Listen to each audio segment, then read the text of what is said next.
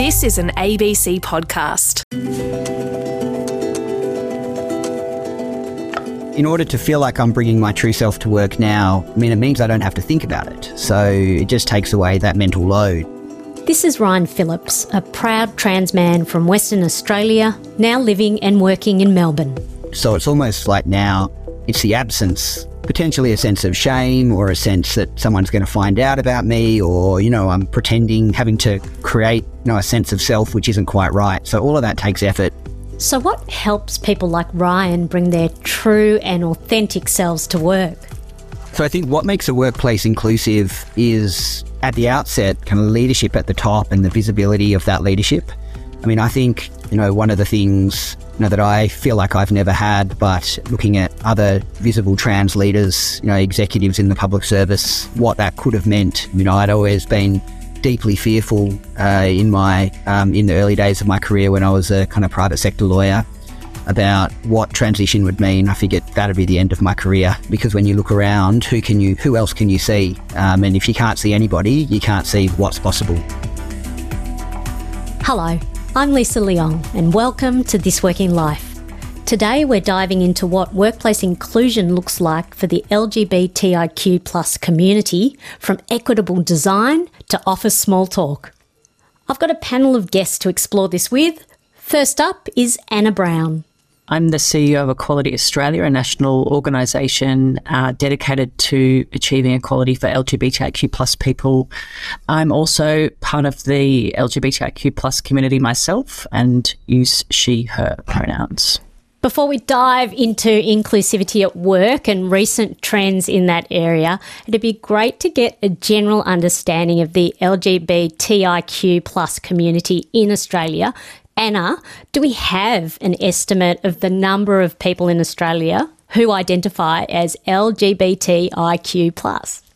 Well, Lisa, you've touched on one of our other areas of work for Equality Australia, which is the sadly we don't collect sufficient data on our communities in our national census. It's something that we're working on, and I, I'm really hopeful of change in this area. We do have some data and some studies out there that are much more limited or from overseas. So we think, for instance, there's probably, you know, some data would suggest three to five percent of the population are lesbian, gay, or bisexual. Um, we're looking at much smaller numbers for trans and gender diverse people, more like 0.5 to 1.2%. And for intersex people, the estimate that's generally talked about is 1.7% of the population. But again, we're talking about 86 different variations there and lots of different sort of subpopulation groups. So that's the broad picture. Um, but we're definitely out there in the community and obviously part of workplaces across Australia. The percentage of this community who are out at work has dropped since the pandemic started. Jennifer Westacott has the numbers. I'm the Chief Executive of the Business Council of Australia, the Chancellor of Western Sydney University, and the co patron of Pride in Diversity and part of the LGBTQ. So, our, our work from the index data showed that only 59% of people were out at work, and that was down from 67% pre COVID. So, that tells you that the virtual environment was very challenging for people, as you would expect it to be, because you, you need a level of trust. So that's something that we're going to work on now that we're sort of returning to more workplace settings. Having said that, many people are still working in hybrid working models. So the question then becomes, what's the training? What's the policy settings that allow people to be out of work when in fact, you know, there are some places where 95% of people are going to work from home. So I think we've got as Pride in Diversity some work to do there. And there's also a lack of true numbers of representation for the LGBTIQ plus Aboriginal community. It's the lack of data. It's the lack of purposeful data, but it's also the lack of incidental data. That's Shane Sturgiss. CEO for BlaQ Aboriginal Corporation, proud gay Gundungurra Ngadigo man from New South Wales. The reason why BlaQ exists is to create that intersectionality service provision because before Black, it was you had to choose your identity to get services provided to you. So you had to either choose whether you're going to go down a cultural identity to get Aboriginal services or you're going to go down your queer identity to get LGBTIQ services. And you, when you're bringing that into the workplace, you need to be very mindful because of the elements of the discrimination on both counts of culture and queerness um, exists. So it, it's like a double edged sword you can't talk about really anything. So, like the level of data for that cohort of people just is non existent. And so, Shane, tell me about how BlaQ is trying to improve this. For us, it's about education, it's about self determination, it's about empowering our communities, making them feel safe, making them feel comfortable. It's about creating, you know, safe spaces and safer communities because you know, you're not just queer and black when you're at home. Like the minute you walk out your door and your home is your safe space, you need to feel space from the minute you shut that front door behind you. Um, and that's what BlaQ aims to do is provide that level of comfort and safety and assurance for our mob that, you know, it's not just, you know, at this event you can go and be in this space and that's a comfortable, safe space for you to be. We want to advocate and start pushing the envelope about it needs to broaden. Like our communities need to feel safe in every aspect of their life and in everything that they do. So, how can we improve this and get real numbers and representations for the rainbow community? Aubrey Blanche has an idea. She works in equitable design. I'm the Senior Director of People Operations and Strategic Programs at Culture Amp. I'm really proud mixed race uh, queer woman. Aubrey, from a data collection perspective, what are your reflections on the best way to get this type of data? I think there's often a lack of governmental rigor around this data. And so that inhibits employers from collecting this data in a way. I can speak to the challenge at Culture Amp globally is that the government tends to think of gender in a very binary construct, which doesn't actually map onto how humans are. And so Culture Amp solves that problem of inclusivity by actually doing double data collection.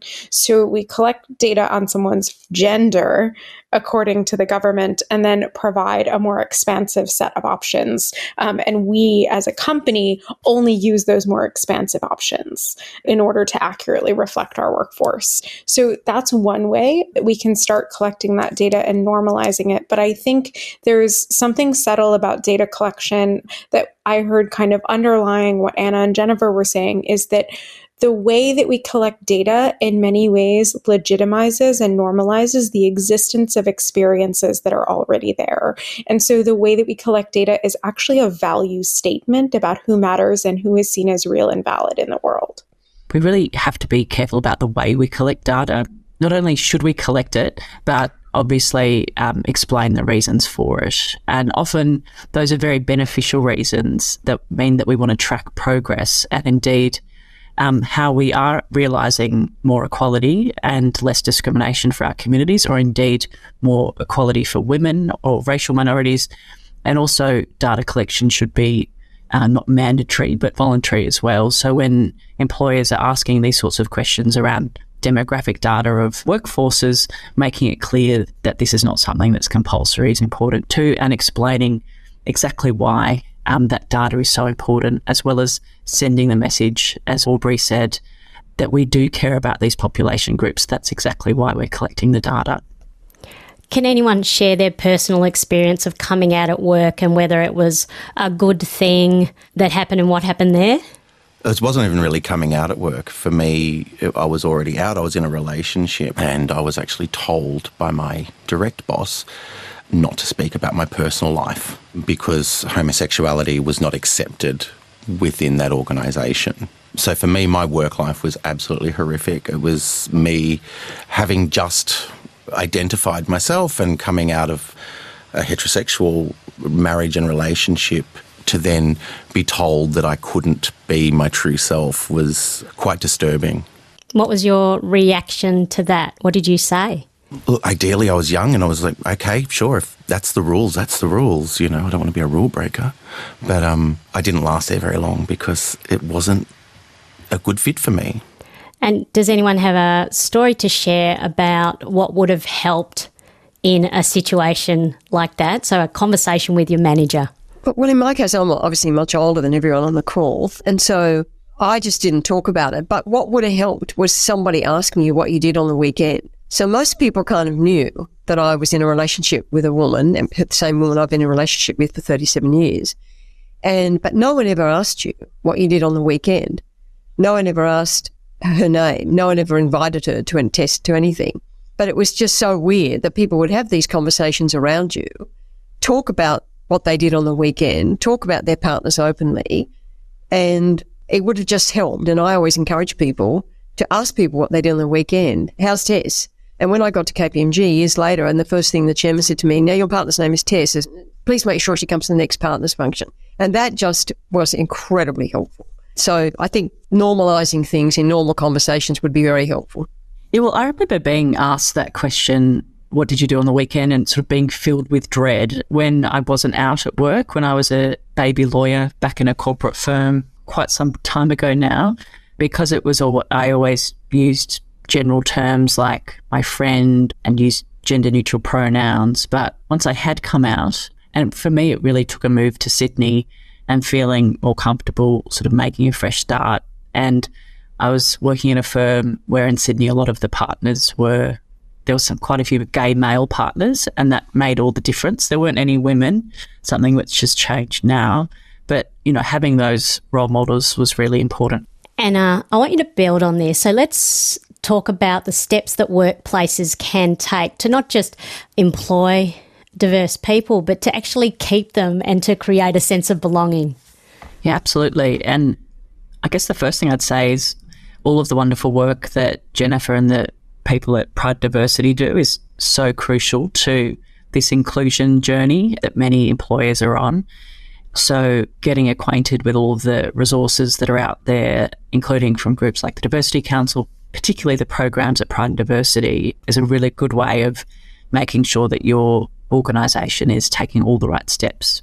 Some of those steps include obviously training and getting your workforce in a space together where they learn more about all of the different parts of the LGBTIQ plus community and how they can be a better ally and show their support internally and also outside in the real world. Policies and procedures, that's obviously a really key part of making sure that you don't make assumptions about people's partners, the sexuality of anyone in your team, the gender history of anyone in your organization, making sure that trans and gender diverse people have policies that support their gender affirmation. And that's a journey we've seen some really big corporates come out with welcome policies that support gender transition or affirmation leave in particular, but that's a whole it's a whole process. So even simple things like uh, you know making sure that bathrooms and change facilities uh, accommodate gender diverse people as well. Uh, and they're all areas of advice that, again, Pride in Diversity are the experts at and really excel at. So those are just some of the some of the things, but of course, celebrating special days and activities like we're a Purple Day, activating around, you know, whether it's Mardi Gras or Sydney World Pride coming up right now, bringing people together socially and celebrating and telling the stories of people from within the LGBTIQ plus community and the people around them that love them. All of that makes a huge difference in building that support and connection in a workplace. Jennifer, what have you then noticed when it comes to businesses getting bias training, robust diversity and inclusion policies, and an ally network? Is it becoming more commonplace and proactive? Oh, I think I think corporate Australia particularly has led the way on this, and they've led the way uh, for a couple of reasons. One, one is just a leadership issue. I mean, it's interesting. Alan and I host a lunch of CEOs every year, Alan Joyce and I, and it's incredible who goes around that table. Like that is like corporate Australia comes to that lunch and they take it very seriously. So I think leadership. I think the second thing that companies have been doing, and they've been doing this for a long time, is making inclusion and respect at work a fundamental business proposition, not a, you know, like they're often accused of being woke. It's not a kind of woke issue for them. It's a fundamental issue about getting the best performance out of people because they're happier, they're more productive, uh, the workplace is a better place. And then there's some of the things that Anna's talking about, you know, the training, the very clear policies, the networks are really important. So a very established network. So when we do the awards and we look at the categories, those networks are really hugely significant. And the incredible effort that some people go in those networks, but that permanent continuous body that kind of gets together. The role of allies is hugely important. Like I'm always impressed when I go into organizations and I see people with the lanyards, the rainbow lanyards. And I think people forget how comforting that is. Like I was doing an interview in Bendigo in the ABC last year, and I walked into the studio early in the morning to talk about tax, actually, not about these sort of interesting issues. And someone had the lanyard on, and I just sort of, it just kind of had that easing effect of sort of like I'm in a safe place, I'm in an inclusive place. And then to Anna's point, the celebrations, the celebration of Mardi Gras, the celebration of Pride, but also I think the thing I'm encouraging and Ellen and I are encouraging corporates to do is to is to not just make it a kind of once a year when you kind of deck out the, the front desk and, and do something that it's a permanent reinforcement that we want people to be themselves at work and be the best they can be the design of where and how we work is so important to help create that sense of belonging. Aubrey, when you started at Culture Amp, you created your own title, Director of Equitable Design and Impact. What did that title mean to you? So, I think when I bring in this idea of equitable design into the workplace, it's starting from the intention of creating equity. So, I think often we think about, you know, considering the trans experience or people of color or disabled people or people who have multiple of those identities as like an afterthought, like we build it and then ask if it works for them. And I wanted to radically reimagine that and say, what if we actually make sure that the trans person of color is the first person? That we design for because we trust that it will work for the white cisgender person if we think in that way.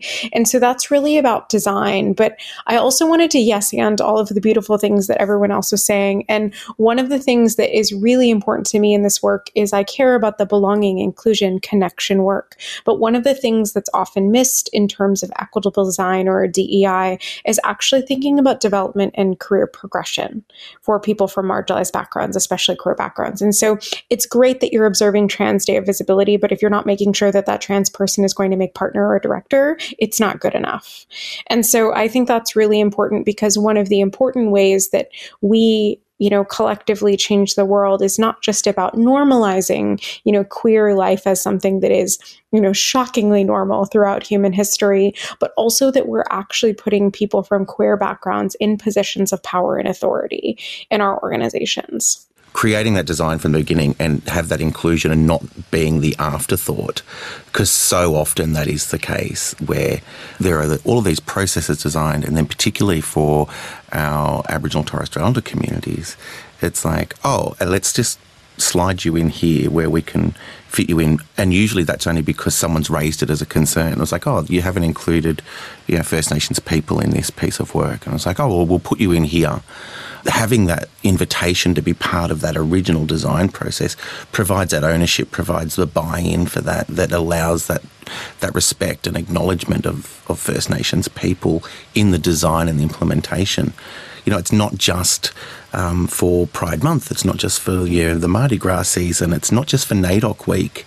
Um, when we do reach out and we want to have engagement, we want the engagement to be purposeful and meaningful.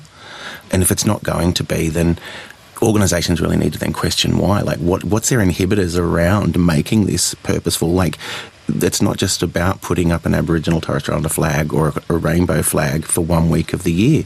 It's you know, I'm black and queer all all year long. So you know, I'd love the support all year long. So reach out to me any day of the year.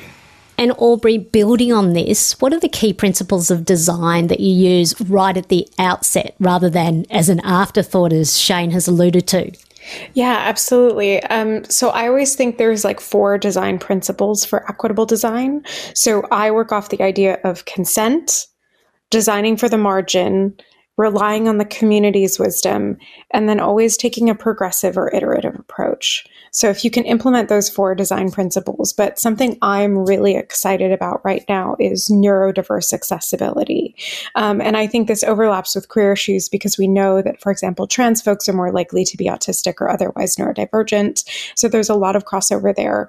Um, but one of the things we're looking at at Culture Amp is how do we make our policies accessible for people with learning differences or neurodivergence? And so how can we offer written policies that are accessible to screen readers, but also providing audio or visual overviews of those policies for people who learn or take in information differently. When we design for those folks who are on the margin, or have the more unique experience, we're actually designing better solutions that benefit everyone. And so equitable design helps us get out of this trade off of whose experience do we cater for, that it doesn't work in reverse. If we design for the majority, we end up leaving people out and we don't have to. And Aubrey, what helped you when you were starting out to make you feel more comfortable at work as a queer woman?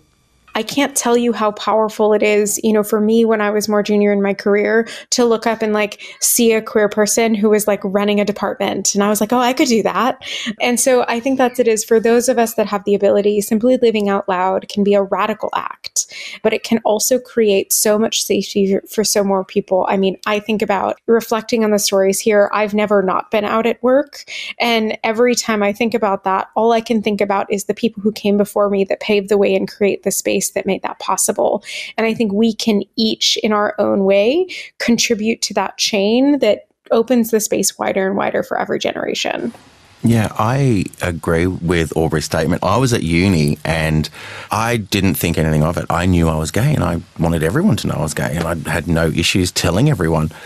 And I gave up to give a presentation, introduce myself, Shane, gay man, blah, blah, blah, blah. Um, and after that presentation, I had this woman come up to me and, like, quite tearful and said that she really respected the fact that I could acknowledge my sexuality so openly because she never has been able to. And by the end of that semester, she had come out and was living her more genuine life as this beautiful lesbian woman that she always was, but just never felt the courage to be able to let people know. So that was when I realized for me that having that story and telling it out loud has an impact and resonates with a lot of people that you just don't, you know, when you're thinking of it as yourself, you don't see that and you don't see that level of influence that you have by saying your story out loud. Thank you both. Before we wrap up, I'd love to hear your messages about how we can be better allies. Well, I think I think the key is to always put yourself in other people's shoes, and I think we've lost that sense in our society of a bit of kindness and a bit of empathy. Uh, and then my second piece of advice is don't overcorrect. I think you know you've got to make everybody feel comfortable at work, and so I I sort of think we've got to always be careful about things like the pronoun issue We've got to remember that somebody doesn't want to feel, oh, I don't know what to call that person. Uh, I'm nervous now. I know I don't feel very comfortable. We've got to make sure that inclusion is for everyone, and and that we're very careful and sensitive uh, to everybody's feelings about.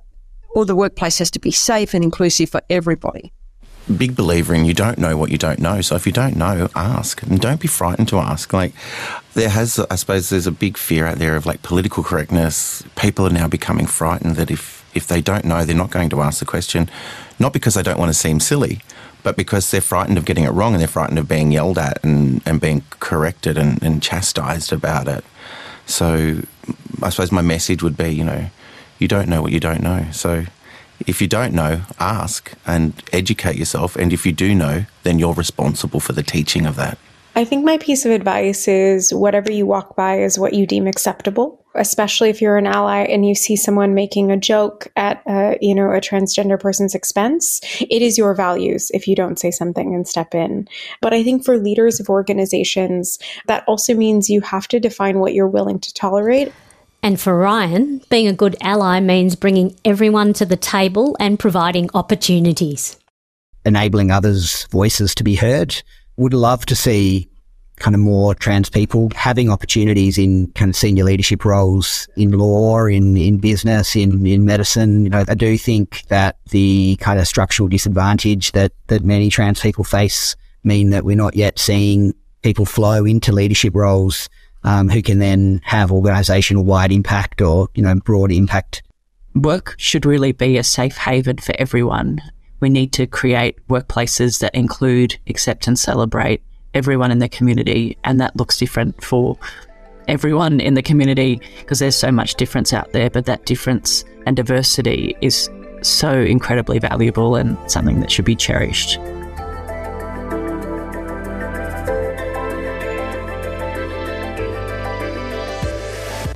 Thanks to my guests and to producer Zoe Ferguson. This Working Life is made on the lands of the Bidjigal people of the Darug Nation and the Wurundjeri people of the Kulin Nation.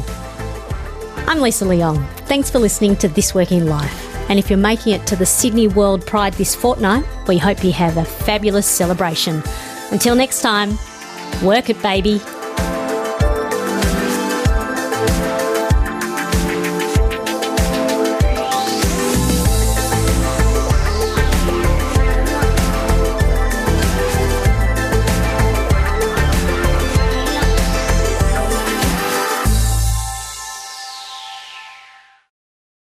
You've been listening to an ABC podcast. Discover more great ABC podcasts, live radio, and exclusives on the ABC Listen app.